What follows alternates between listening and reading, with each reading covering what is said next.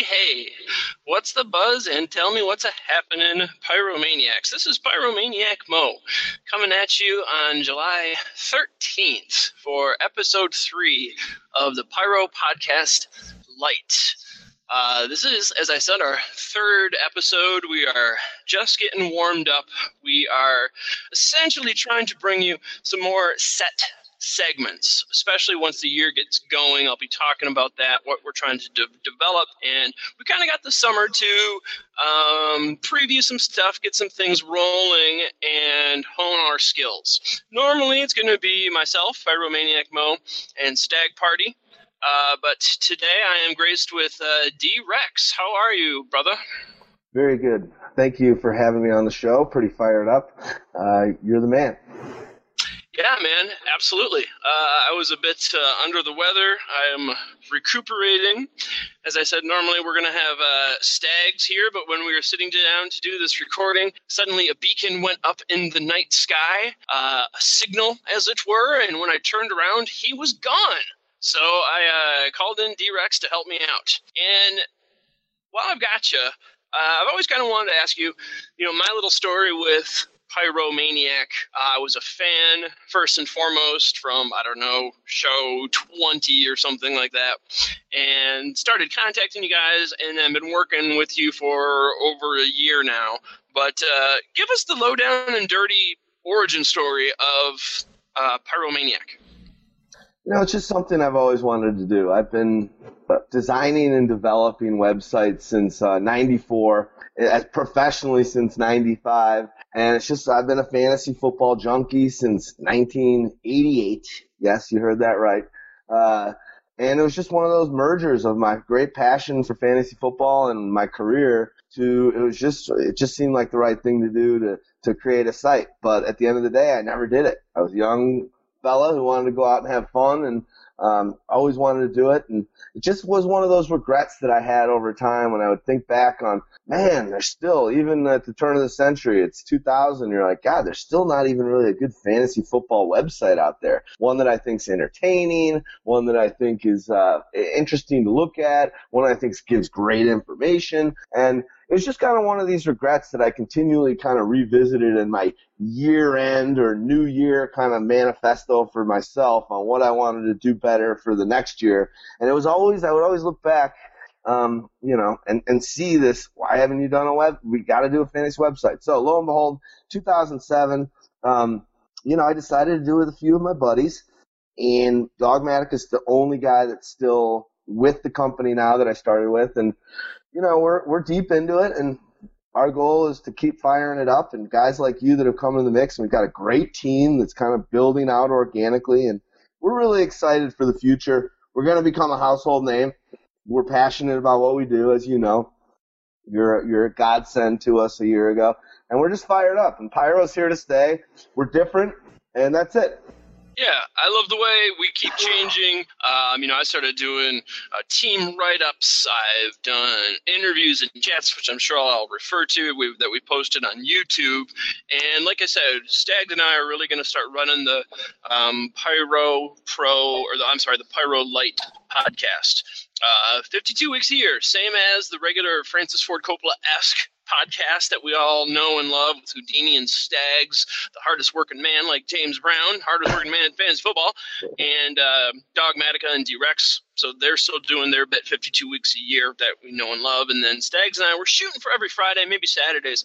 And in season, we're going to be doing waiver wire pickups, streaming candidates, trade bait, uh, primarily based on our SOS, which you can pick up for 20 bones on the draft kit. Uh, and that's just one of 22 tabs. Uh, we're going to build some other stuff starts, sits, answering questions, lock of the week. We're going to talk daily. And in the build up and the run up. Certainly, we're going to be visiting camps when those get going. And you know what? Let's start with some Huey Lewis and the news and notes. And uh, as I do, one bit of news. It's not fantasy relevant, but I am drinking uh, Shorts Brewery. Uh, originally based out of Bellaire, Michigan. I'm drinking uh, Huma Lupalicious. It's an IPA. Um, founders, which I talked about in episode one, their Centennial IPA is my standard, my go-to. If you like that, the real hoppy IPAs, the Huma-Lupa-Licious is my second go-to. Um, so they're out of Shorts uh, Brewery, Bellaire, Michigan. A great IPA. Um, what's your Val Verde tonight, D-Rex? Well, I got one of those uh, end of the weekend uh, at the lake house kind of moments where I'm basically doing a medley of a bunch of things left in the cooler, um, just filling it up with more ice, keeping it keeping it nice. But right now, I'm going to roll on this show with uh, Bell's Two Hearted Ale uh, out of Michigan. I'm a big fan of of Bell's. I believe it's Kalamazoo. You got it. Uh, and uh, so I'll do one of those, and I also got a few Oberons in there. I got some Angry Orchards because I can't get my Magners out here in Michigan. Uh, actually, I can if I drive to a uh, a Martin's that's about five miles away, but I just go to the corner, uh, keep it mom and pa. So yeah, I'm doing a two hearted tonight. Maybe I'll crack out an Oberon, uh, and good times, man. Summer drinking in the Midwest. I'm more of a uh, a citrusy IPA type guy, and I, I like kind of the, the notes and the flavors that the uh, Two Hearted has because it's, it's not as it's not as hoppy. You're more of a hoppy guy. I'm more yeah, of a citrusy guy. Deschutes freshly squeezed. That's a citrus. That's my favorite beer, buddy. Yeah, that's a, that's a real citrus one. I can take about one of those, but I can't go with that all night. Oh, a six pack of that is, is, is mirth for this kid. And uh, certainly, we, we're always talking beer. We love beer, fantasy football, so we, it's a, a, merging of our two loves here at Pyromaniac. Um, and really, I'm going to be pouring out a bit of my IPA. We lost one of the greats, uh, Ken the Snake Stabler died on the 9th of July. That was Wednesday. He lost a bout with uh, colon cancer. For those of you uh, too young to be lucky enough to see him, um, I saw him at the very, very tail end of his career, really when I was falling in love with football. But uh, he was an NFL MVP in 74, Super Bowl champ in Super Bowl 11 just saw uh, NFL channels doing all these great top 10 and he was uh, voted one of the top 10 all time Oakland Raiders. Uh, just win, baby. And he lived for the pressure. Madden talked about him um, getting bored if they were up by 20 points. He'd call a play, he'd turn around to the line, the dude would forget the play. My kind of guy, short term memory. Um, but the great, the greatest quote I heard from the man himself uh, was, you know, some people need eight hours. I only needed a few. And so a lot of times yeah, I'd read the game plan by the light of the jukebox. That's my kind of boy. And he threw to, you know, Cliff Branch, who should be in the Hall of Fame, and the Biletnikoff. When you hear of the Biletnikoff, he was catching passes from Stabler. Um, and Casper. passed away. Yeah, Casper the Ghost, yeah. Casper was uh was was big. Those guys were were homies. I think those guys probably slid a, a few uh, a few tw- uh, cases of beer and some ladies together over the years. Um, I love the Stabler. My dad was a big fan. Um, basically, my two favorite teams growing up were the Raiders and the 49ers. I don't know. I lived in Chicago, but for some reason, my dad just loved those Northern California uh, teams. Maybe so much that that's why I had to move there to California, live in San Francisco uh, around the uh, in '98. I lived there for about five or six years, and uh, God, man, I love San Francisco and I love the Bay Area, but um, you know, 49ers are my squad, but the, the, the Oakland, ridiculous. And just the thing to think about with him is he was just a man's man, drinking, playing pool, smoking Marlboros, firing it up with the ladies, just just a total stud, a badass he, like you said, he could do it online. Great buddies with John Madden, one of the greatest, greatest to do it. And a great quote I got for, for him is, and this is a Kenny Stabler quote: "All I want to do is drive around in my truck and drink Jack Daniels, and they just don't understand." That's Kenny Stabler for you. And the last thing I'll say, and then you know, let's get on to the next awesome number one hit by Huey Lewis, uh, is the fact that no joke, Kenny Powers uh, I talked to our boy LeBrown, Matt Brown. I talked to him on, um, I guess it was probably Thursday night. He called me and he was sad. He was like, he was, he basically was very sad. He was a huge Stabler fan, has his jersey. That's actually our profile picture on our Facebook site right now. But he was like, we were talking and, uh, you know, I was talking about how my dad loved him and how I was a big fan. And basically said to me, he's like, you know, you understand that Kenny Powers was 100% inspired by Kenny Stabler. That's cool. I can see that that's pretty awesome. That's pretty awesome. So I agree with you. I'm pouring out a little IPA for you, Kenny. Uh, badass, badass guy. one of, in my mind, the quintessential first lefty that I think of in the NFL. It's not Steve Young, maybe for some of you young fellas. Um, it's Kenny Stabler just slinging those balls in those big games and just a, just a cold-blooded killer on the field. Kenny, the Southpaw Snake Stabler. And next up on our Huey Lewis in the news and notes, the Chargers, little south, uh, San Diego. Antonio Gates suspended four games for uh, PEDs. I'm sure everyone is well aware. Um, and since the news really broke, is that ADP's plummeting, gone from the end of the 10th uh, to somewhere in the 12th round. But uh, really, you know, a lot of people are talking Ladarius Green. I am not a huge Ladarius Green fan. I really kind of think that the one that may benefit would be Stevie Johnson. Now, his current ADP is 60th wide receiver off the board. He's going at the tail end of the 13th, really almost the 14th round. Um, I think he's the one that's going to really benefit from those first four games, not Ladarius Green. Uh, but in other news, I guess Ladarius Green has friended Jeff Gillooly on Facebook. So stay tuned for those of you that remember the Tonya Harding incident. I'm not a fan of uh, Green. I haven't seen it. Talked about it so much on the Pyro podcast over the years and saying, Darius Green, what a freak talent. We did the same thing with Jared Cook. You know, we did the same thing with uh, Gresham. We did the same thing with uh, Pettigrew. We've done. There's just too many of these guys that just they don't get it done on the field. They're these freak of natures, huge beasts faster than you could ever imagine, but they're just not football players. And I think Ladarius Green falls into that mold. I'm staying away. Um, to be honest, I'm more in the mindset that I'll pick up uh, uh those losted rounds and that ADP value, and I can see myself having, um, you know, Gates on my team. He's always has a great start to the season. He's missing four games. I guess the start to his season is going to be week five. Amen, dude. I'll take week five to week uh, you know, week 11 or 10 or 11 with that guy, uh, and then he hits a wall and, and, and, and, and goes down a bit. Yeah, he could be great uh, waiver wire fodder. Pick him up uh, week three, maybe ride him on your bench for one his last week of suspension. Uh, let him blow up that first month because that's usually what he does, and then put him up for some trade bait. Uh, next in the news and notes, um, it's not exactly news, but something I want to talk about is the Saints running game and I think that's gone under the radar. Certainly, we know that Max Unger, um, the former Seattle Seahawks center, uh, has gone as part of the the big trade.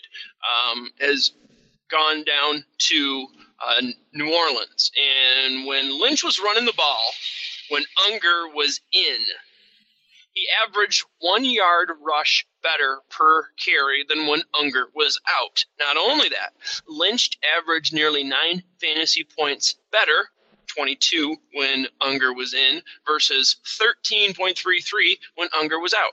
So I think the real benefit here is going to be to Ingram and Spiller. Um, Spiller is an ADP riser uh, in recent weeks, almost it, he's really moving up, almost a bit too much for my taste. Um, according to Fantasy Football Pros, his ranking suggests uh, 56 overall, about the fifth round um, from 718 drafts last week. That's where the info is taken. Um, he is definitely an ADP riser.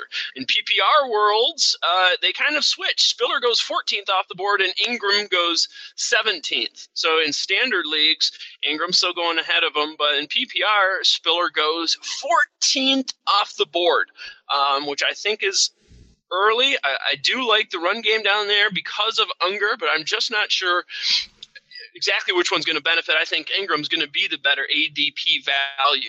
Uh, any thoughts on that? Well, I love the the Unger, Unger comes, but also with the departure of Jimmy Graham, who now they don't need to worry about trying to get the ball in his hands. That's kind of why I think they shipped him. They're like, God damn, Payton's like, I can't do what I want to do, which is spread the ball around because we do have this sick talent that wants it. Uh, he wants his. And anybody that had Jimmy Graham on their team last year, I was one of them in a couple leagues, saw on a regular basis down the stretch in the last five games of the season, you're seeing Josh Hill in the game. You're seeing them in the red zone with with Jimmy Graham on the sidelines. You are uh, you are livid. So he's gone now. Now no one needs to get the ball to Josh Hill. I think he'll be a solid play. But now you got a player that's been a first team All Pro, three years ago. You know, actually, yeah, if you consider last year was two, three, yeah, three seasons ago. He's he's a Pro Bowler.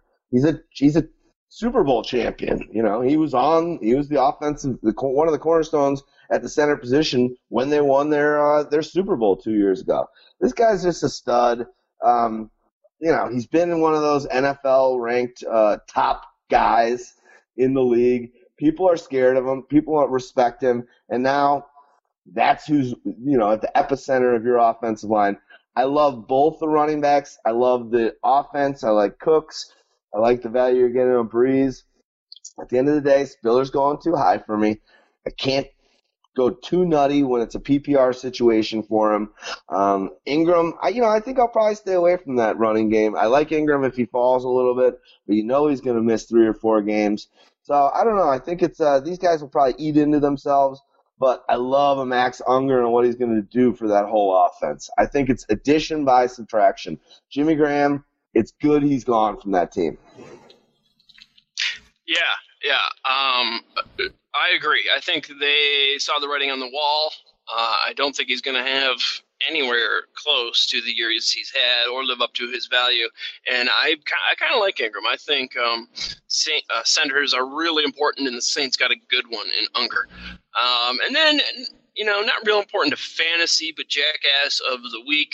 Uh, JPP for the Giants uh, lit a forty million dollar firecracker, and uh, in in the reminds me of Ronnie Lott opted to remove the finger, and the quote was, "It's kind of gruesome." Entire right index finger missing. His entire digit was removed last Wednesday, a decision he made to get on the field quicker and eliminate potential long term problems. Pierre Paul was presented with the option of having a deformed, non fully functioning finger that could cause future problems or have it removed. He chose the latter. Uh, gosh, I don't know, man. I, fireworks uh, are fun and whatnot, but for forty million, I'd be staying away from that kind of stuff. It's unbelievable. I mean, if I was if I was a professional athlete, I'd have a guy wiping my butt.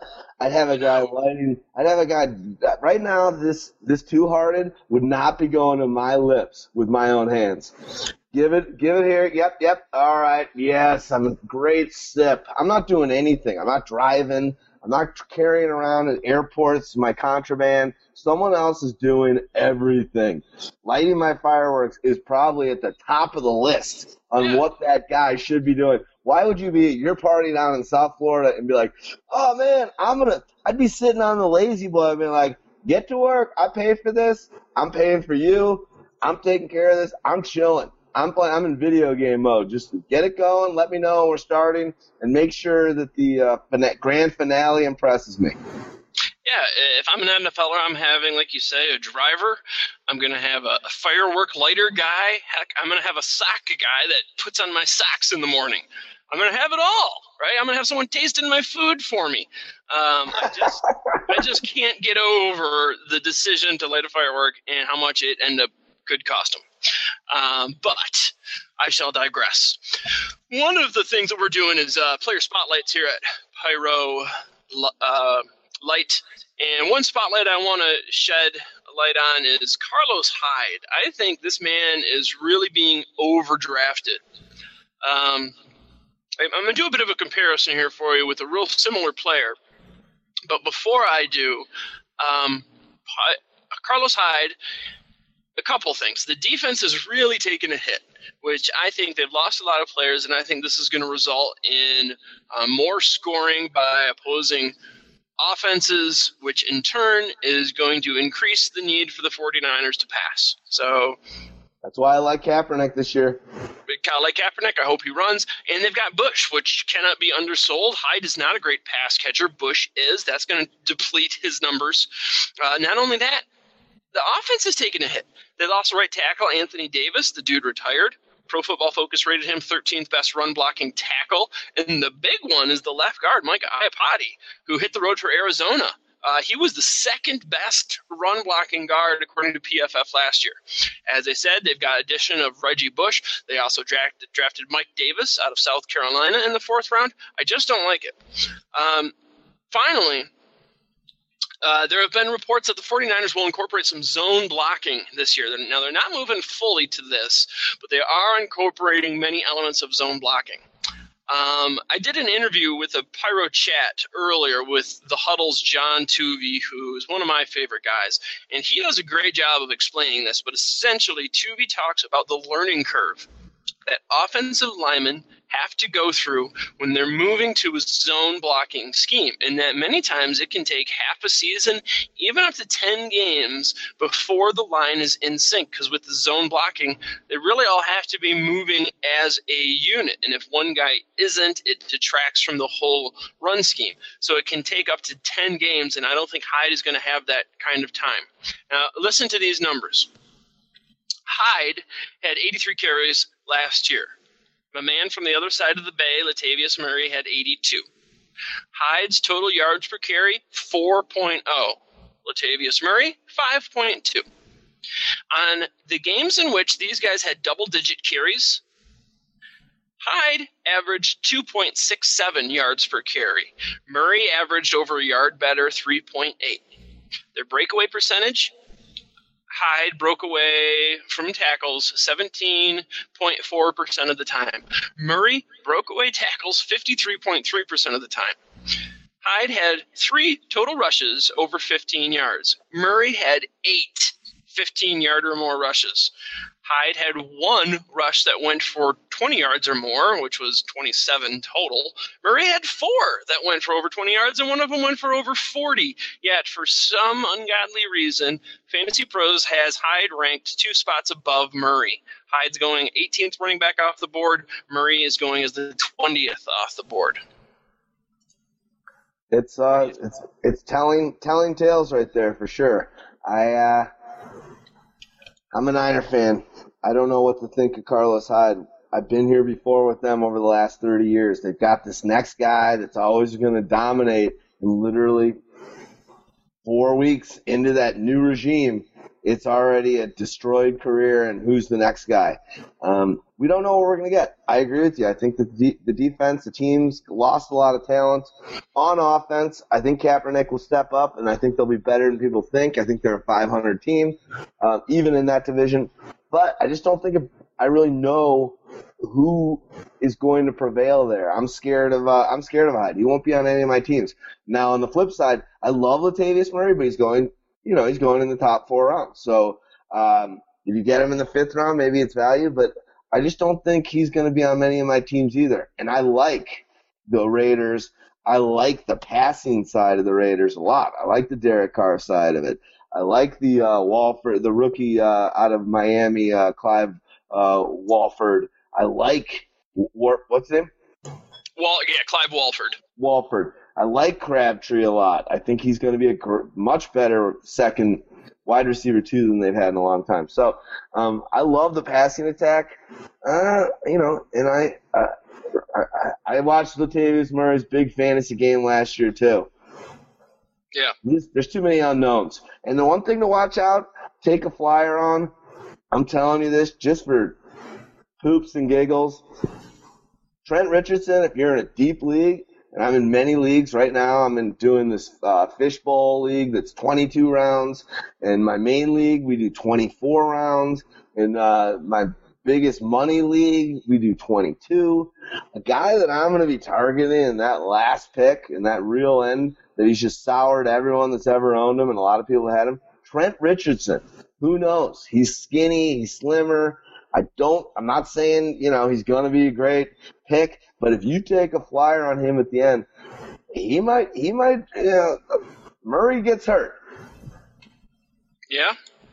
Yeah, he hasn't, he, there's definitely not enough tail of tape. He hasn't um, lasted a season. And I, honestly, I thought you were uh, going, going to maybe bring up uh, Davis, the kid from South Carolina there. I might take a flyer on him. He just um, he didn't go in my dynasty draft. I, I don't think he's going to go in many drafts, but he could be waiver wire pickup, especially if it takes that offensive line time to develop um, the zone blocking elements they're hoping to incorporate. I think that could cost Hyde his confidence.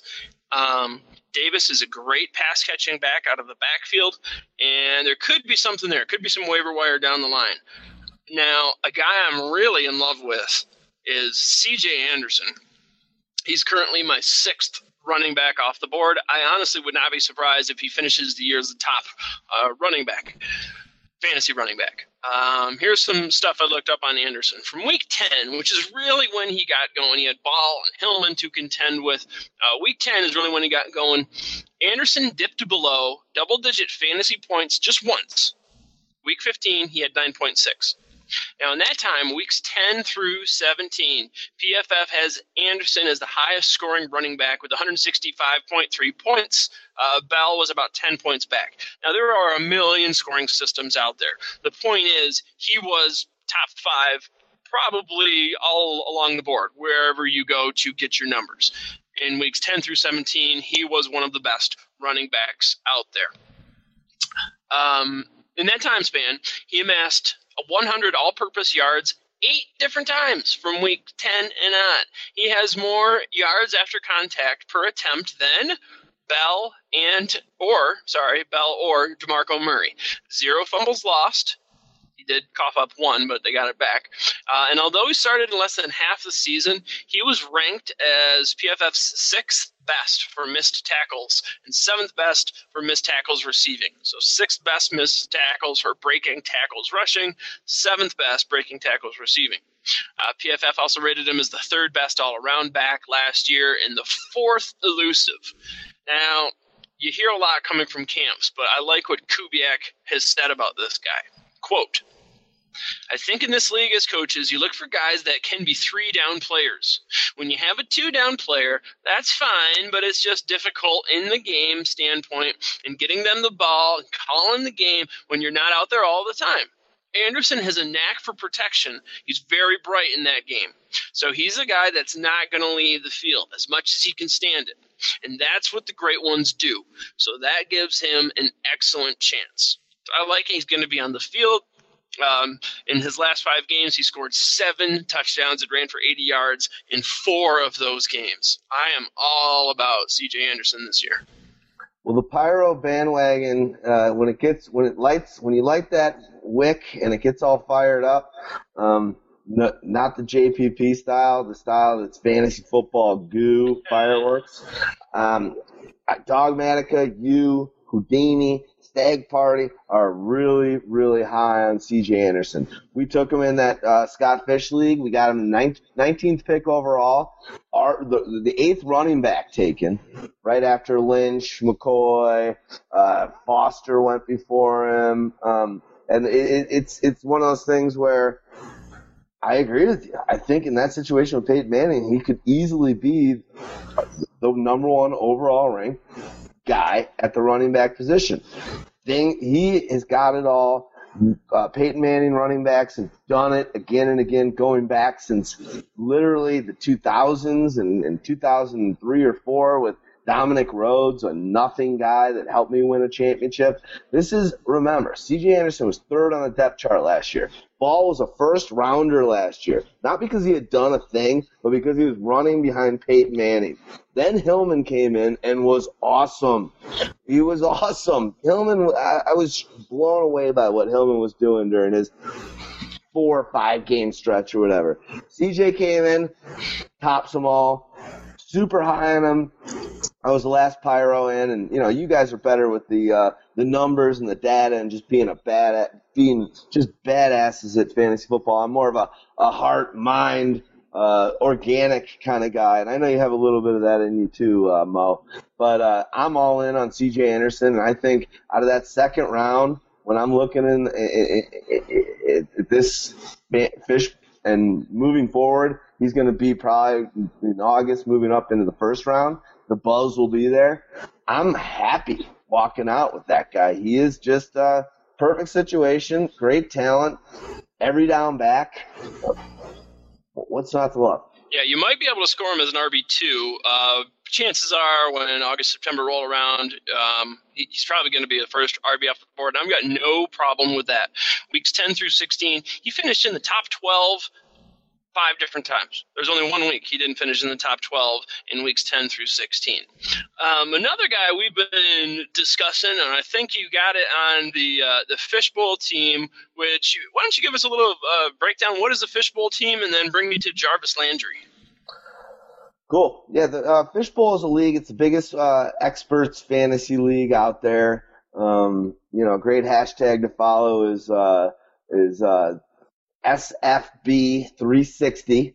So it's hashtag SFB360, and that's the uh, Fishbowl Invitational. Happens every year, and it's an enormous league. I'm not going to botch. It started in 2010. I'm not not going to botch how many teams are in this league, but there's a ton. Uh, we're in a 12 man uh, league, sub league uh, for this, and ours is uh, old school league, and we're the You're My Boy Blue division. But got uh, in every league, got 10 experts and two fans. And the one thing I'm going to say, which is awesome, the fan in our league, he says, and I haven't seen any other fan out there that's done this in any of the other uh, leagues, and I've really only looked at the old schools. But one of our fans, I love this friggin' guy, is uh, is calling out how he's a fan of Pyromaniac, and that's uh, Robert Moreno, Chub Chub McGrub on uh, Twitter. The guy's awesome. Basically, he's eh, on his whole drafting thing, and it's confused me a number of times. He's like fan of Pyromaniac. so you go, I'm going through and trying to change stuff. It's like, oh, Pyromaniac, all right. And I'll hit up like, Robert Moreno, Marino, I love you, but you keep confusing me because I keep I say Pyromaniac, and one thing I will say about this, and I'll move on. MyFantasyLeague.com is where it's held the worst interface in the history of interfaces.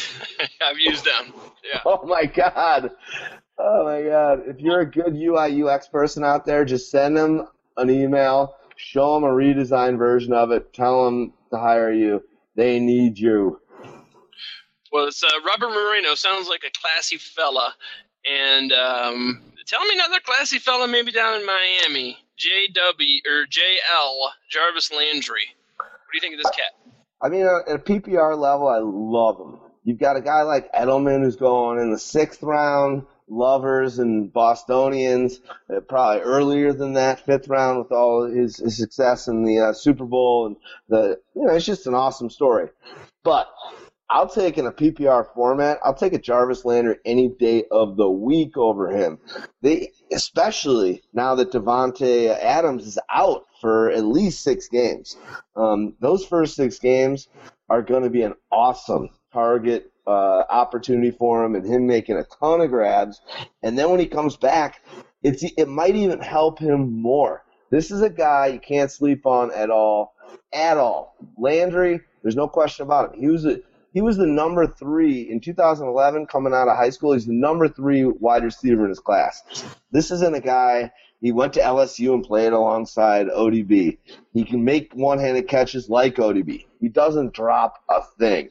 Yet, because there's a lot of new talent, uh, Cameron at tight end. Obviously, you got Greg Jennings in there as well now. It's kind of a you got Wallace out now. You got Kenny Stills uh, playing that deep role.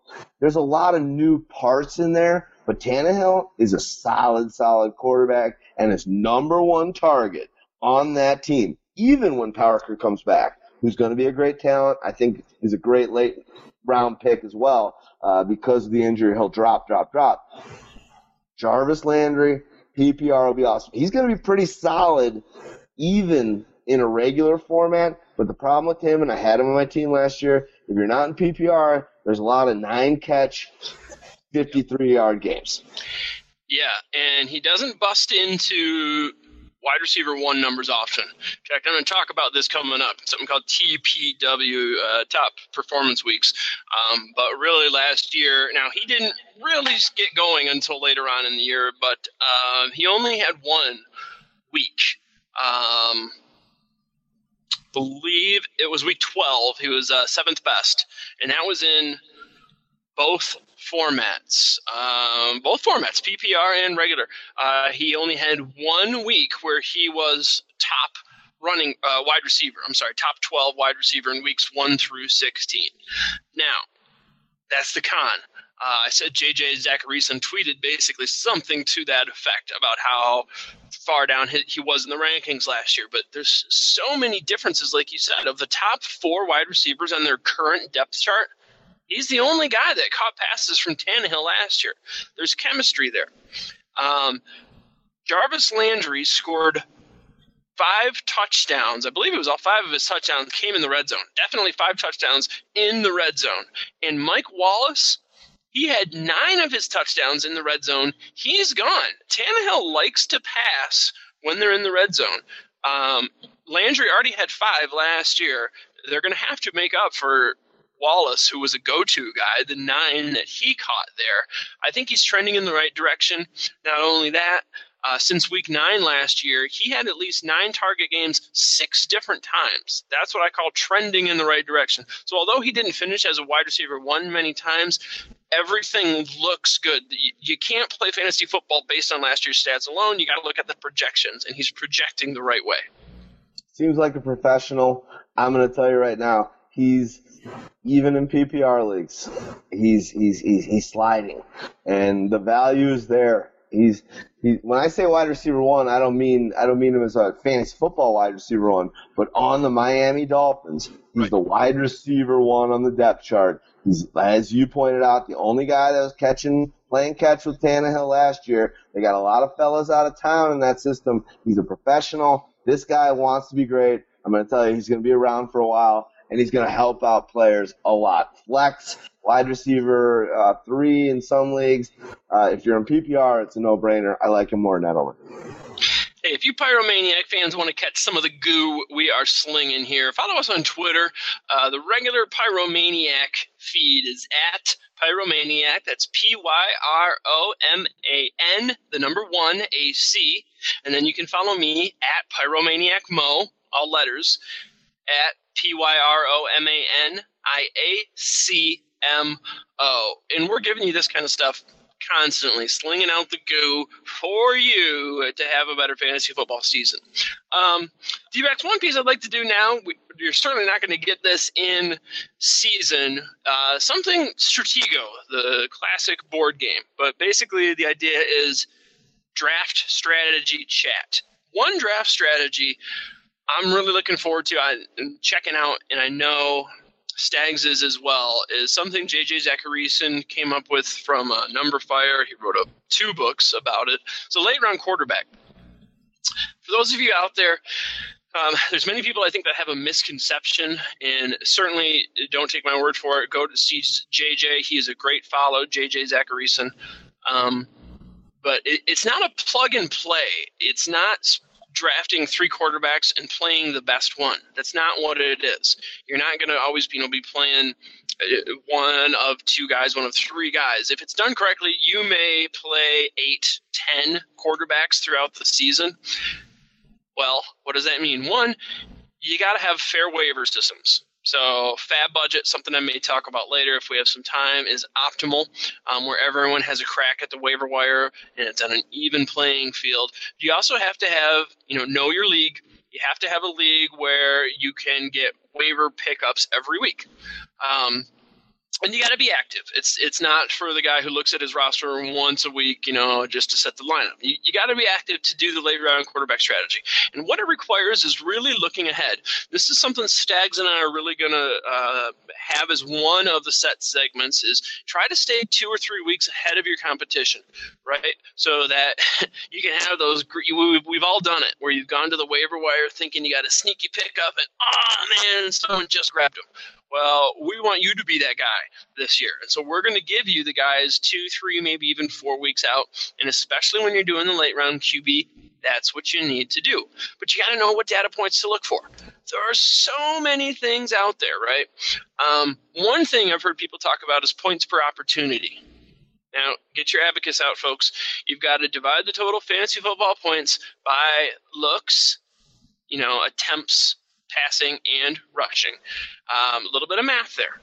But when you do that, Brady's 50 touchdown year, he averaged 0.63. I mean, that's amazing.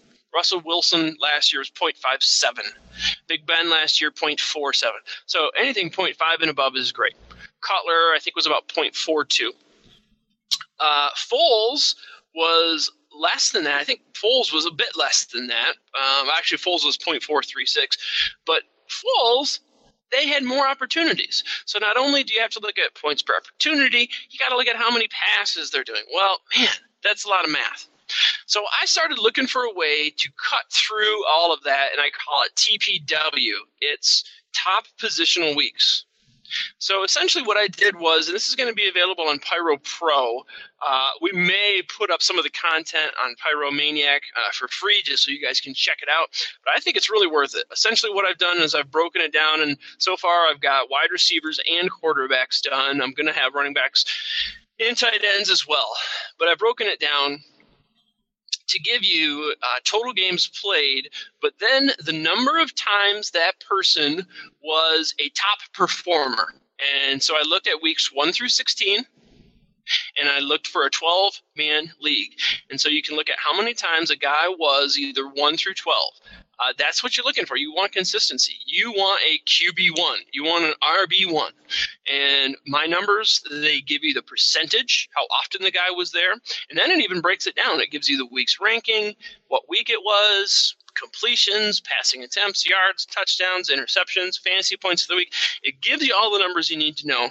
But really, what I like looking at is percentage. So if you're playing the waiver wire, there's some surprising things. Um, for example, one of the reasons I was not high in Cam Newton, uh, 42%, he was a top one quarterback. So if you happen to play him, those six games, you, you did well. The rest of the time, you didn't. So he's really a hit or miss. And if you're doing QB, late round QB, obviously you're not going to have a Cam Newton, but guys like Josh McCown, 45% of the time he was a top one performer. Kirk freaking Cousins was a QB1 66% of the games he played.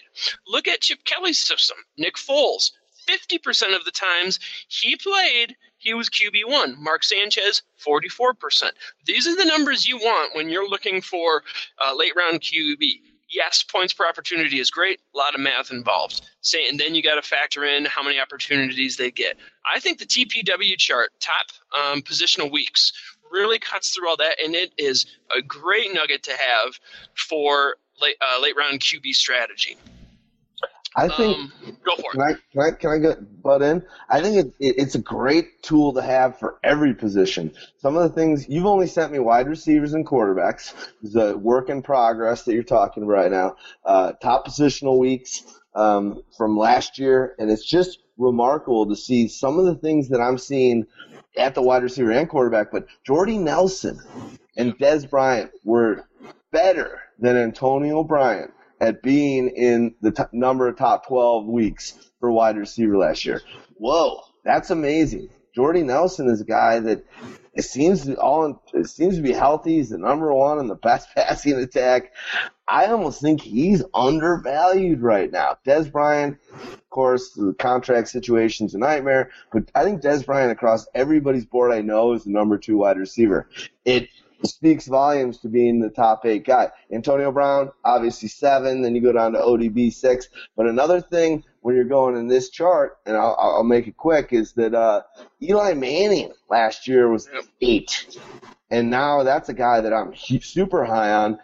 Luck is 12, but the one thing I'll say from from this is Manning did 11 top 12 performances last and look at the guys around him wide receivers Demaryius, Emmanuel, the running backs, which you haven't even, you're probably working on. I can't imagine how many Hillman's going to be in there. So is CJ a bunch. Um, Manning's getting old.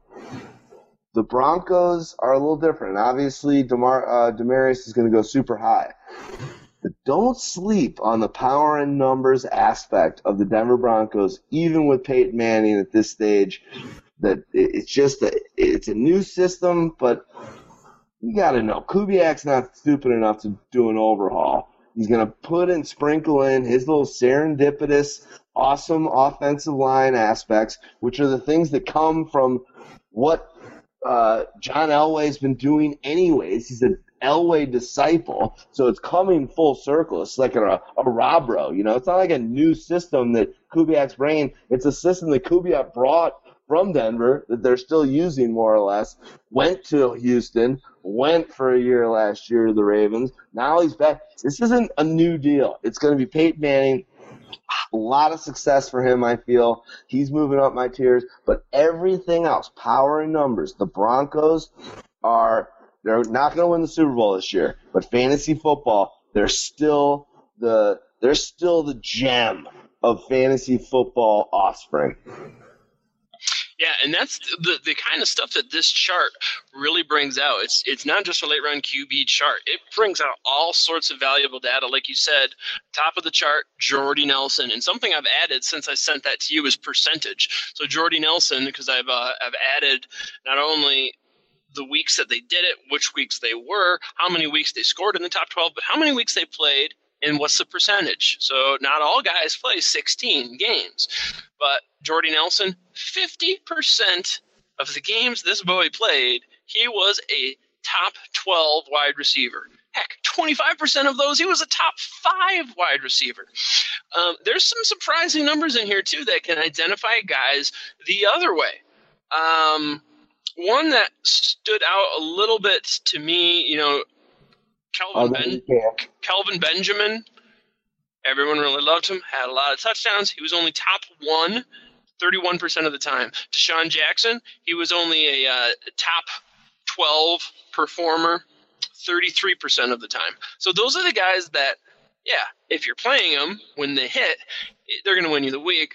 But remember, fantasy football is not built on season long numbers. It's week in, week out. So you want some consistency. You want big players all the time, not just guys that are going to have one or two outrageous games and then stack the points. Last thing I'll say on this one is you know how much we like T.Y. Hilton and Julio Jones. This chart is not a good time for either of those guys. Both those guys are top 12 only four times. That's, uh, I guarantee you in those four times, those two are probably like one or two explosion factor, whatever. This chart will probably say it when it's said and done. But, um, it's a little scary. Now, you know, a chart like this is just great fodder to be able to be another cog in the wheel that makes a decision to create your rankings. Yeah, both those guys, 26% of the times they played, they were in the top 12. Julio, I'm still a Julio believer. He was injured last year. I think his numbers are going to come back. They're going to come back to what they were. But T.Y. Hilton, 26% of the time, and they got some new guys there. They got Gore, they've got uh, Andre Johnson, so and they, they got the new kid uh, that they drafted. Dorsett. Who, um, what's his name? Dorsett. Dorsett, thank you. Uh, who is moving in on Moncrief possibly, but they've got uh, a lot of hands going up when Andrew Luck drops back. One thing I'll say though is 26% sounds whatever. To me, when you see four out of 15 games for Julio, yep four out of 15 games for T.Y. Hilton. That shows a little more discrepancy when you see, when you're thinking about and casting uh, your draft boards and your tiers and who you want on your team. When you see those numbers, um, it seems a little more significant than 26%. And that's just because I need to use a, a, a tipping app to tip on my bills. I'm a right brain guy. I'm a right brain guy. well, here's some here's some right brain numbers for you that may surprise you. DeAndre Hopkins, guess how many times he was, if you're not looking already, but guess how many times he scored a top 12 performance from weeks 1 through 16? How many? Three. Three. I'm not. Times for Nuke. Three. Same thing with Mike mm. Wallace and Jordan Matthews. Some These numbers are going to surprise a lot of people, I think. I love this chart. You're the man for coming up with it. And to be honest, I'm going to just give a hats off to the whole Pyro team quickly here. Guys like you that just come up and are like, D-Rex and Stagg Party, I got this awesome concept that I think is really going to shine light on some amazing fantasy football information. Go for it. Um, actually, tell us about tell us about it. Do it.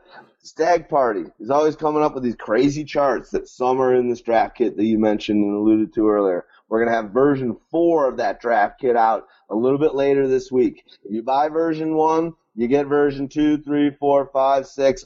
You get them all. But in the version we've got coming out the, later this week, buy it, buy version three now, you'll get it. It's awesome. All these charts and Stag be like, I just thought of something. Touchdown dependency and target targets and we invented basically targets and uh, at Pyro and then everyone was doing it, so we did targets and touches. Then everyone was doing targets and touches. So now we're doing targets and touches and looks. No one's had the balls to go that deep because they they're just not going to show their their their copying ways too much. But just you guys firing up all these charts and these concepts and really breaking down formulas and different kind of ways to judge preseason, in season, week to week, and what you guys do, these gems of fantasy football that you unearth, you, Stags, Dogmatica, Houdini, um, you know, Valverde does some great stuff with those offensive lines, some of these teams. OC, Kania's new, like, you guys are unbelievable. I'll make the site look pretty. I'll run this Pyro podcast uh, regular. I'll join you on this Pyro podcast light every once in a while. But what you guys do for a content standpoint of thoughtful, thoughtful stuff is amazing. So hats off. Well, and I love the new blood that's coming in because I tell you, it was kicking my butt a bit last year doing all the write ups for for the guys, and I love that we're going to be doing it for Pyro Pro. Stay tuned, but I mean, nobody else is doing that kind of stuff, and I would say for you writers out there looking to make a, a name for yourself, don't just send in uh, a write up on a guy or your top 10. Try to look at numbers in a new way come up with a chart where you're really trying to find a number that can stand out and make you look at fantasy a bit you know cut through it all. Make you look at fantasy um, with an equation where, where something pops off the chart and gives you an idea of who to start. Um, then you can work on your writing skills from there. But uh, we're always i think looking for some new blood and that's one way to make a name for yourself making a chart looking at numbers and metrics in a new way um, moving on, one thing I do want to get in is the rookie spotlight, uh, especially before the drafts coming up. And one guy I love, I wish I would have got him in my dynasty. He's uh, a wide receiver. I, I, don't think you should take him number one. I had I took the first wide receiver off the board. I took Amari Cooper, but um, Agholor man, do I like him, and I think he landed in the right spot. Kyle Bonagura, if I got the name right, from ESPN stated that Aggie was better uh, than Marquise Lee was back in 2013. And Aggie has always been noted for his route running, which Chip Kelly, you can bet, is going to take advantage of.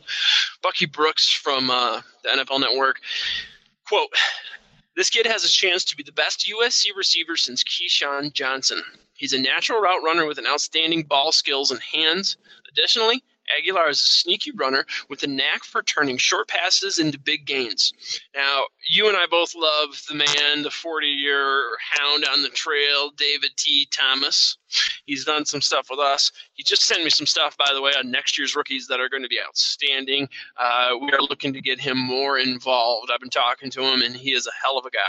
Uh, but David T. Thomas, who his scouting report stated that Aggie's skill set can easily adapt to the outside. He goes on to call him one of the best route runners he's seen in 10 years. Now, I interviewed David T. Thomas, and he said this to me personally on air and off air. He couldn't get enough of Agholor. Out of his 104 catches, Agholor, last season in college, he turned 61 of those into first downs. That's what I call production. Few receivers can get the rise in their leap, said David Thomas, or contort their body and make adjustments in the air to get to the high ball like Agholor can. This kid, nearly 72% catch rate for his college career. Um, his last year in college, he had the second best hands of the top weighted wide receivers with a catch rate of 76.47. That's amazing. Um, almost 11% of his total production came in the red zone. Only Jaelen Strong had higher percentage amongst the top wide receivers coming out. Finally, Matt Waldman refers to him as a great fit and a more versatile threat in the Philly offense than Maclin was.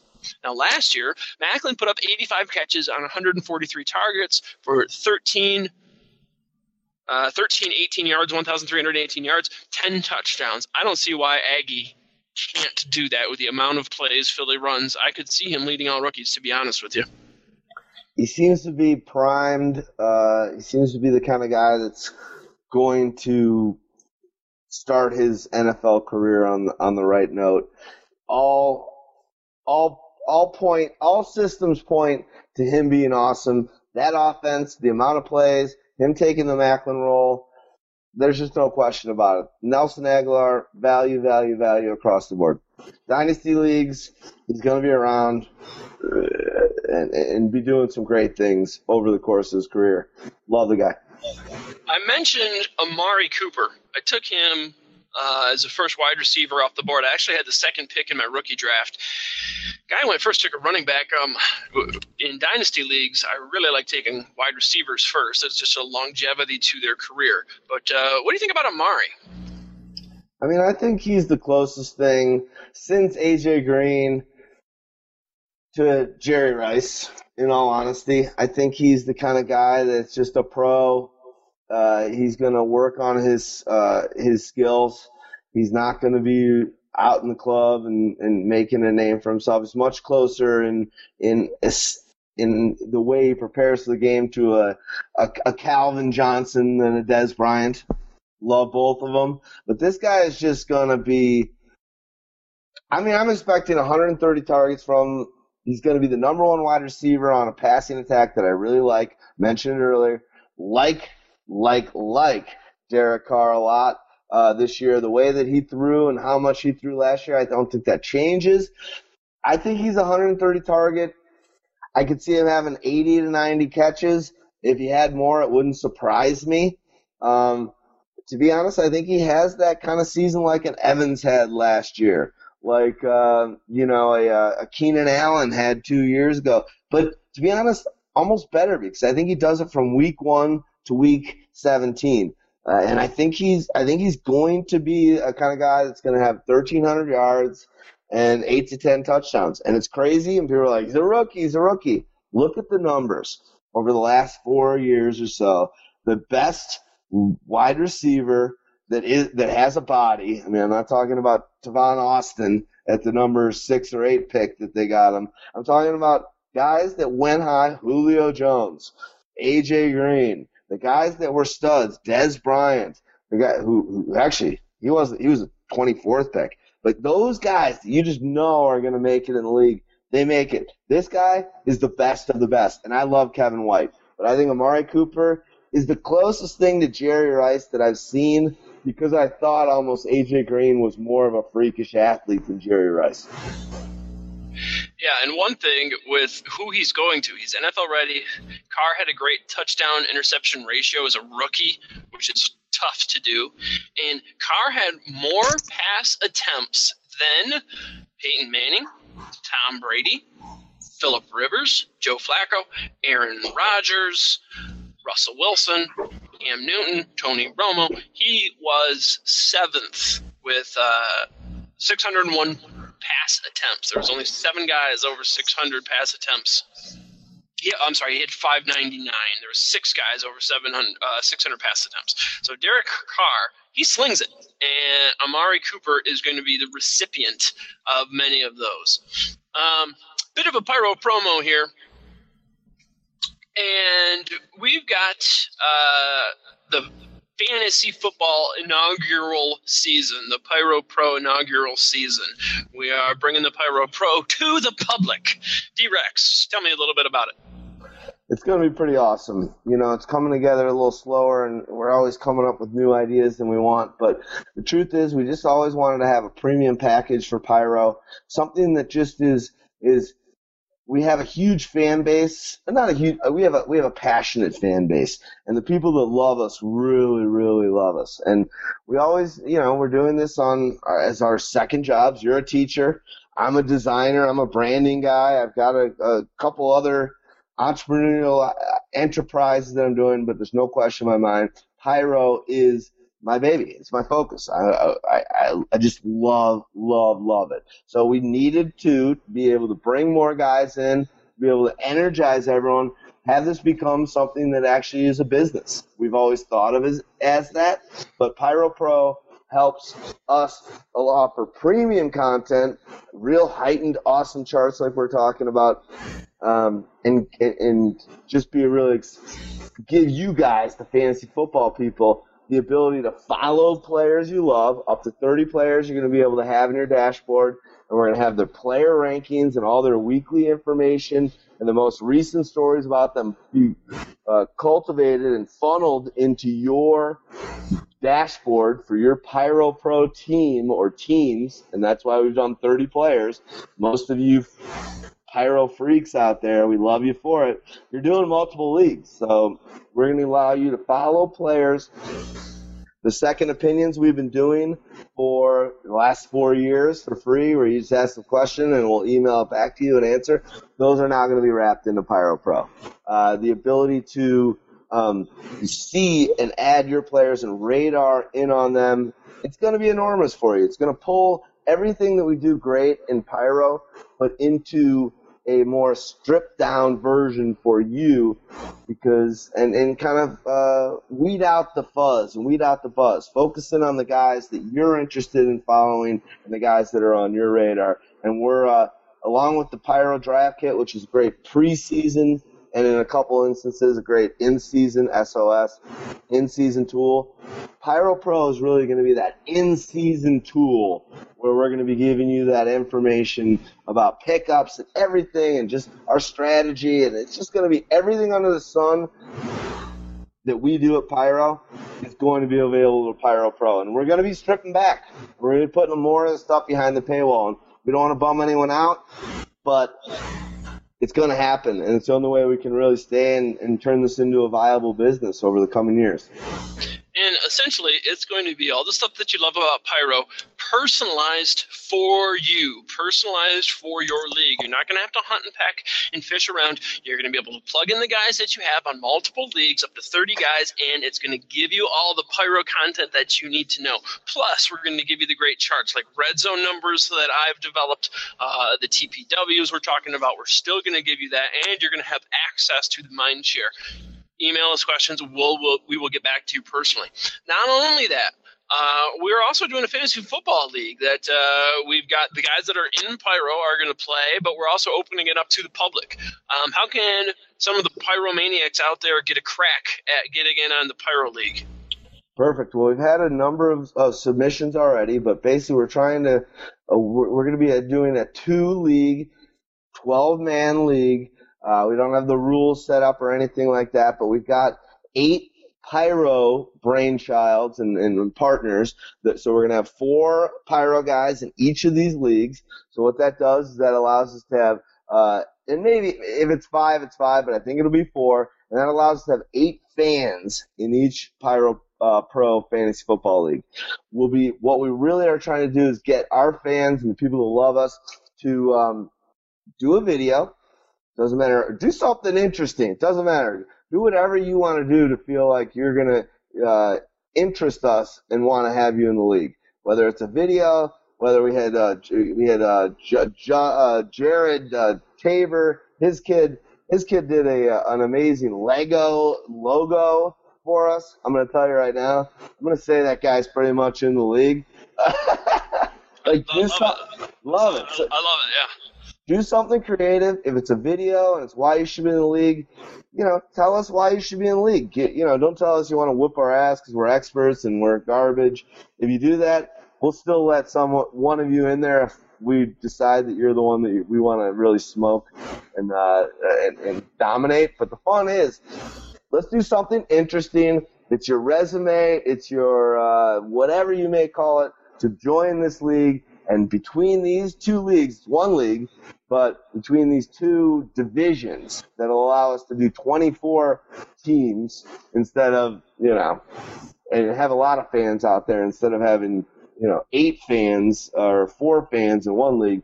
We're opening it up. So submit those. We're going to be putting a piece on the site this week about what we're looking for. But if you're listening to this, think about how you think you could be uh, you could rise to the top in in a uh, in a in a kickball tournament or, a, or whatever it is to be the first picked uh, basketball game, a football game. We want to. This is what I'm going to do to be the first guy picked in this. Do it. Submit it to us on Facebook.com forward slash Pyromaniac. Send it to Mo on Twitter. Send it to me on Twitter. Us on Twitter. And uh, we gave you those handles earlier. But let's do something cool. And we're ex- I'm excited to put my best foot forward, as I know hopefully you are, Mo. And we want to beat you. We'll, it's going to be a competitive league. Yeah, and uh, as I would offer a piece of advice. You know, be creative, put something of yourself in there, but also show us you've been listening. You know, tie in some stuff that we've been regurgitating, we've been slinging. Let us know you're a fan, and also, you know, help us out. We're trying to start the Pyro Light. Uh, I've mentioned some of the segments Stags and I want to do. If you've got some audio skills and you can create a drop, we're looking for drops. We're going to have some set segment pieces such as waiver wire pickups, streaming candidates, trade bait, starts and sits. We're going to answer questions. We're going to do locks of the week. We're going to do some fantasy uh, daily advice. We've always got Huey Lewis in the news and notes. We do spotlights. And even before the season gets going, we've got Stratego, which we did a little bit of the draft strategy, rookie spotlights, uh, Tears for Fears, we'll be talking about. And one thing I want to do quickly um, is 20,000 Leagues Under the Sea. Uh, this is a couple of ideas that you guys can do. Can I do uh, one thing? Yeah, give it to me. Val Verde.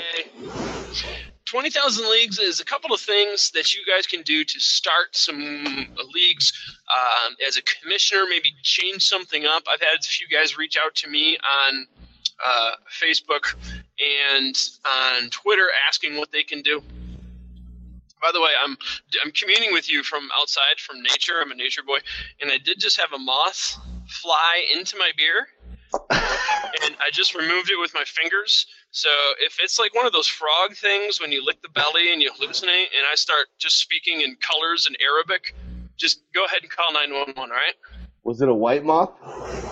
Yeah, it was white, and it, left a little bit of this uh, purple residue, I think, in the brew. But uh, we'll call it hops. I don't know. It it all washes down the same. The white moths are the only ones you need to worry for, for, but worry for others is enjoyment for some. I'm just saying, if I start salivating at the mouth, 911 and let them know where I'm at. You got it. Done. Uh, 20,000 Leagues Under the Sea. Some things that you can do to spice up your fantasy league. One thing, it, one, it's going to help you with streaming quarterbacks, but I like FAAB. Free agent acquisition budget. Um, basically, this levels the playing field. I always hate some of the leagues, and I'm in a few, where if you botch week one, somehow you're rewarded by being higher up on the waiver wire for week two. And I don't understand that. Why not level the playing field? So instead of doing reverse order, you know, whoever scored the lowest points gets the top pick. Instead of doing it like that, have a free agent acquisition budget. Basically, everybody gets X amount of dollars, say a hundred bucks. In one of my leagues, we do three hundred whatever. You basically you you uh, put in your bids based on percentage. So let's just go with hundred dollars everybody gets. So week one, um, you know, uh, I don't want to jinx anybody here, but your starting running back goes down, and the backup who's still on the waiver wires is out there, and you want him, but you won week one. Well, with FAAB, you can get them. Basically, you can put it as many waiver wire bids as you want, and you say how much money you want to bid. So maybe week one you bid 30 bucks for your first waiver wire bid. Maybe you bid 18 bucks for your bid number two. 10 bucks bid number three, two bucks for bid number one, and then it levels the playing field. Whoever gets the highest bid, they get it. You, um, it doesn't get released as to who bid what. It just goes to whoever paid the most, and boom, they get that player. But then it's more like being a real owner, you've got to manage, you've got to think ahead, uh, because when the end of the season comes, you want to have some cash left over to make some bids. I think free agent acquisition budget is by far the way to go. Um, instead of just doing reverse waiver wire order of whoever lost the week before. Another thing I really like is uh, getting rid of the vetoes. I don't like having somebody tell me I can't make a trade because they don't think it's fair. Um, there was an instance I had a league where I, I wanted to make a trade. Two guys said they felt it was unfair to me, so they vetoed it. Well, when the end of the year came around, if I would have got the guy I wanted, I'm pretty sure I would have made uh, the playoffs, maybe one. I wanted the deal, and I don't care if somebody else doesn't think it's a good idea or think it's unfair. I, I don't care what other owners say. Now, unless there's obvious collusion, which is indeed obvious, someone's you know someone's brother-in-law, or it's just slop for a shining star. Obviously, that's collusion. But other than that, even if you think, wow, that guy's getting hosed, what do you care? Let it go through. I want to be in control of my own destiny. I don't want other owners to be able to veto. Um, D-Rex, you got any suggestions for 20,000 Leagues Under the Sea, something someone can do as a commissioner to spice up their league this year? Well, I agree with you that one thing is uh, just keep it open. Make uh, the, the the system that happens where the guy makes a trade and it's a six player trade. I always am like, ah, that that guy got worked. That guy got worked, and the guy that I thought got worked at season end is the guy that totally won the bet or the trade. And so there ain't no right. You just don't know what's going to happen. So as long as there's not collusion and piggybacking and um, you know all that sort of stuff, then then let let trades go through and whatever happens happens. As long as people aren't powering up best team um, to you know unseat champions like ourselves. Uh, I can't tell you more that if you're in leagues that you love, but it doesn't have all the friend and family appeal that you want, start a league with your homies, make it an awesome league, put your spin on it, put your fingerprint on it. Uh, it's just it's just definitely the way to go. In this league that we just started, it's called the Pizza Puff League. And basically, the loser, I don't know if you know what a pizza puff is. If you live in Chicago or the Midwest, you do a little kind of cannoli wrapped sandwich that's a pizza and you throw it in the fryer. But in this league, and there, it's a Chicago company, uh, Iltaco, and any hot dog stand you can go to in the city, you'll, you'll be able to get a pizza puff. If you had it, you know what I'm talking about. If you don't, you're missing out. Lord, uh, knows, Lord knows when I think of tacos, I think of puffed pizza. And when yeah, exactly. And when you when you think of a company that's making puff pizza, uh, friable food, their name would be called Iltaco. right, right. Let me give you a taco that's going to make you ill. Uh, anyway, but basically the loser in this league, the last place guy, and this year we had a few people that were tied for last, but he had the least amount of points. You got to eat 50 pizza puffs during the off season. So we ship out 50 pizza puffs to you, and you got to eat them. And my buddy, when he when it, right when he realized he lost, went down to the wire between the the basement team. The first email he sent out to the league was like, I just told my wife I need to rent a fryer. yeah, when you said ship out 50 pizza puffs, I wasn't exactly sure what you had said there, but uh, I think I'm with you. I think I'm with you. I'm going to be honest. It's expense. It was the, the most. Well, in our league entrance fees, there's going to be a little bit uh, more put in for shipping costs. Just be honest, 50 pizza puffs, expensive to ship. And if, and if you heard that, sorry, that's lightning in, in Long Lake, Michigan. Dude, this Pyromaniac podcast light, so I'm glad we woke up Zeus and he approves. Uh, one last thing that's been brought up from the dudes at League Safe, I interviewed uh, Matt Harrison earlier uh, this year. He's a guy from League Safe. In fact, John Tube, he does a lot of stuff with them as well. But basically, League Safe is Paul Charchian, um, Matt Harrison, Christian Peterson. Um, they do something called the Empire League, which basically every year you go into a dynasty, and those of you that have been playing Dynasty long enough know that it starts to taper out. After five, six years, you got some guys that don't want to do it anymore. Their team sucks, uh, whatever their life changes. And then you start selling off teams. Guys aren't interested. Eventually, dynasty teams just sort of taper off. There's no like, ta da! Ever. They just taper out and things die. Empire League assures the ta-da moment. With the Empire League, what you do is every year you take 50% of the money and you put it away, 50% of the buy-in. And every year you do that. So that 50%, that starts to stack up and build and build and build. And the deal is if you are able to win the Dynasty League two years in a row, back to back, you win the take for the year, but then that second year, you win all the money that has been put aside. Now, depending on what kind of high stakes team or league you're in, that can be some serious coinage. And in fact, uh, Matt Harrison, when I did the fantasy football chat with Pyromaniac with him, which is still available on Pyromaniac, you can scroll down to the bottom, uh, click on for more content, and you can find those interviews. Matt or, Harrison, or or you can do from the filter, from the hamburger filter in the upper right hand corner, you can go down to videos, and that'll be an easier way to find it ah, on pyromaniac.com.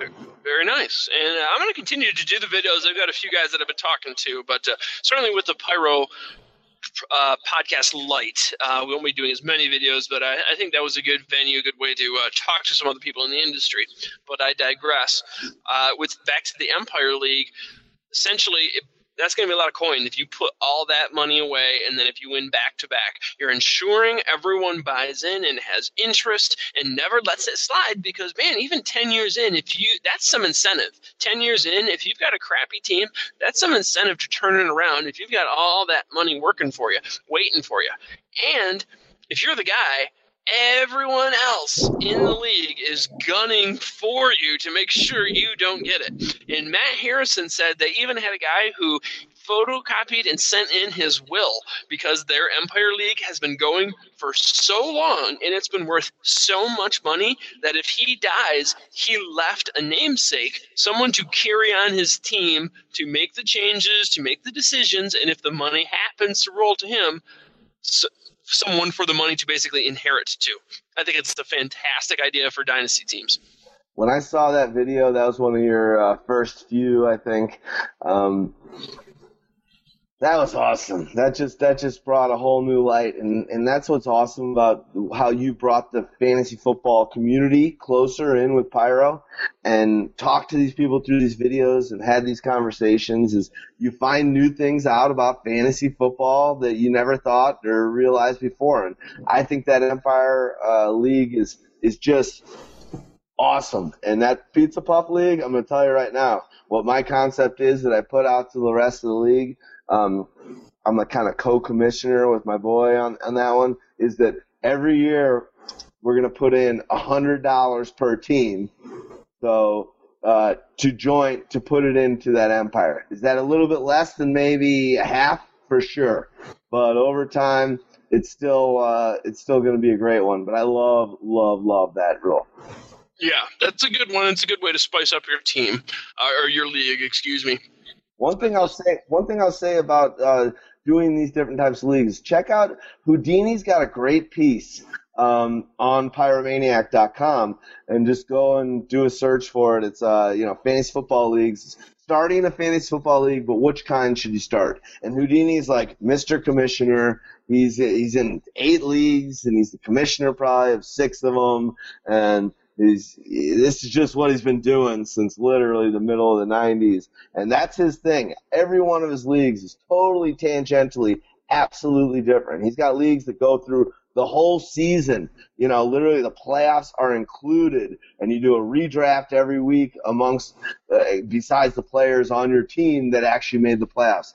He's got rookie leagues, he's got dynasty leagues, he's got, you know, it, it's every auction leagues. That, no one knows more about this kind of stuff than him, and there's a great piece that actually he's going to update this summer and even add more to the mix. But if you're sitting listening to right now this Pyro Podcast Light, and you're like, you know what, I'm about to start a league with some buddies, go to pyromaniac.com and it's on there. Uh, starting a league, but what kind? Houdini. Yeah, as a commissioner, there's, there's bound if you're a new commissioner, there's bound to be things you have not thought of. Believe me, Houdini has, and he's going to set you the right way. You're going to be able to write your bylaws, get it all squared away. Especially with an Empire League, when that much money's on the line, and we're talking years, you're going to want to have that pretty well sewn up. D-Rex, we are going to bring this evening to a close. My Valverde beer is gone, and sir, it has been a pleasure. you know what? I just want to give a shout out to the listeners and, and just give respect and mad love to you and give a Jersey Shore chest bump. I want to do a high five. I want to do one of those crazy little handshakes that all these athletes do as they come off the bench. I love you, man. I'm gonna be honest. From from day one, it was funny. You uh, you you came in and you've been a fan for a while. But one of the stories I want to bring to light here uh, that has to do with you before you were Pyromaniac Mo and you were just a fan. Um, probably three, four, probably four years ago. Four years ago, probably four years ago at this point, we would go into the Pyro podcast. Me, Houdini, and Dogmatica. This is pre Stagg Party. Pre you, pre basically everyone that's on the team right now. And you used to uh, send each of us individual emails and say, hey, love you guys and all this stuff, and then ask a few questions to us, and then individually, I would get it to my, you know, my my uh, Noonan at pyromaniac.com email, and then I would, you'd be like, just so you know, on the Pyro podcast, I listen to you definitely the most. Your your advice is definitely the one I go by. And then we'd be sitting in, and you did the I didn't, unbeknownst to me, you were doing the same thing to Houdini and the same thing to Dogmatica, and we'd be we'd be going and talking about the show beforehand, and you know we're just talking about our fans, and there were farther and fewer between uh, back then. You were you're an early adopter, Mo. Now you're a partner of the friggin' company. You're the man. Uh, but we would go into these these these meetings and be like, yeah, this this this uh, Jeremy Battaglia guy. Sorry if I mention your name. Uh, he, he sends me these emails and he likes my shit the best whenever we're having arguments. And then there was one time where I realized, wait, he's saying the same thing to me, asking different questions. You're, you're, it wasn't like a copy and paste to each of us, and that's why we knew you were a creative and mad man. But we were, and one point, there was one pre-show where we all read the email, and it was a totally different email. It was totally creative. It was totally awesome. And then at the end, Dogmatica. I just want to let you know that out of all, out of you, Houdini, and D-Rex, I trust your opinion the most. Thank you for everything. Blah, blah. Houdini, I just want to let you know that out of all the pyro guys, I trust your advice the most. D-Rex. And it was just an awesome time where like, this guy is a madman. That's, this guy's got pyro written all over him. God bless. And as we've gotten to know each other more and more over the past, you know, few years through those emails, and then a couple of years ago where it got deeper, and then last year when it was like, you know what, we need you to join the force, and you're like, you know what, I got to be a part of this team hats off to you. It's passionate people like you that are going to make pyromaniac.com a household name. You are a beast. I love everything about you. I respect you so much, and I'm going to shut it down. It, you know, I thank you from the bottom of my heart. Uh, I've been, I'm a first and foremost a fan, and the thing I think most pyromaniacs know is this is a different entity. It is not a douche canoe site where you hear the same stuff regurgitated over and over. Uh, we're not afraid to have differences of opinion.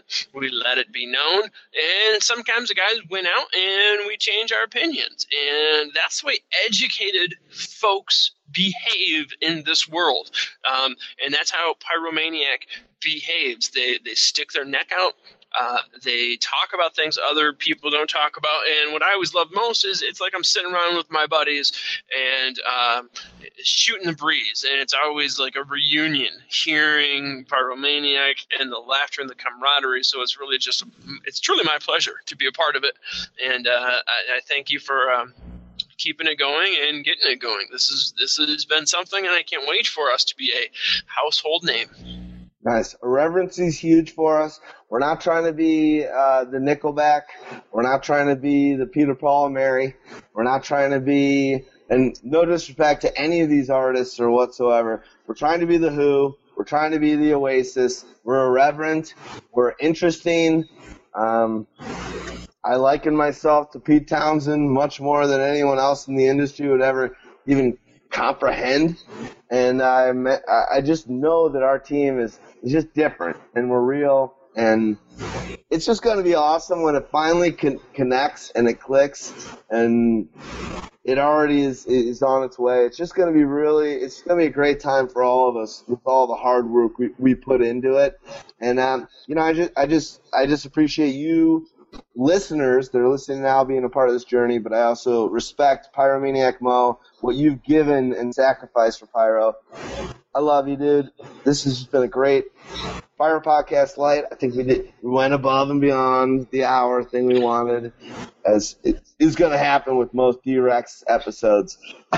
we're, we're, it's a proof of concept. We're working. You're working out everything. But Mo, you and Stagg Party on this Pyro Podcast Light, the fans of Pyromaniac are astronomically lucky. There's no one more passionate about fantasy football than you, and that no one that has more outlets that you use than you out of anyone on Pyro. There's no question about it. You're going to be able to bring this industry of fantasy football that kind of hates us in the Oasis Verve way um, because you're so great. And then on the flip side, you got Stagg Party, who really, as you know, knows the game. He knows the NFL, he knows the NFL. He knows how it works on the inside of it. He knows how the game plans. He knows the schemes. Stagg Party is a young fella, but wow, I have not come across a guy that knows the NFL like him, and I haven't come across a guy besides Dogmatica and Houdini that knows fantasy football like you. So, amen, brother. Well, hey, and Pyromaniac fans, if you agree and you love this and you're sticking with us, you know what? Uh, be an energy giver out there.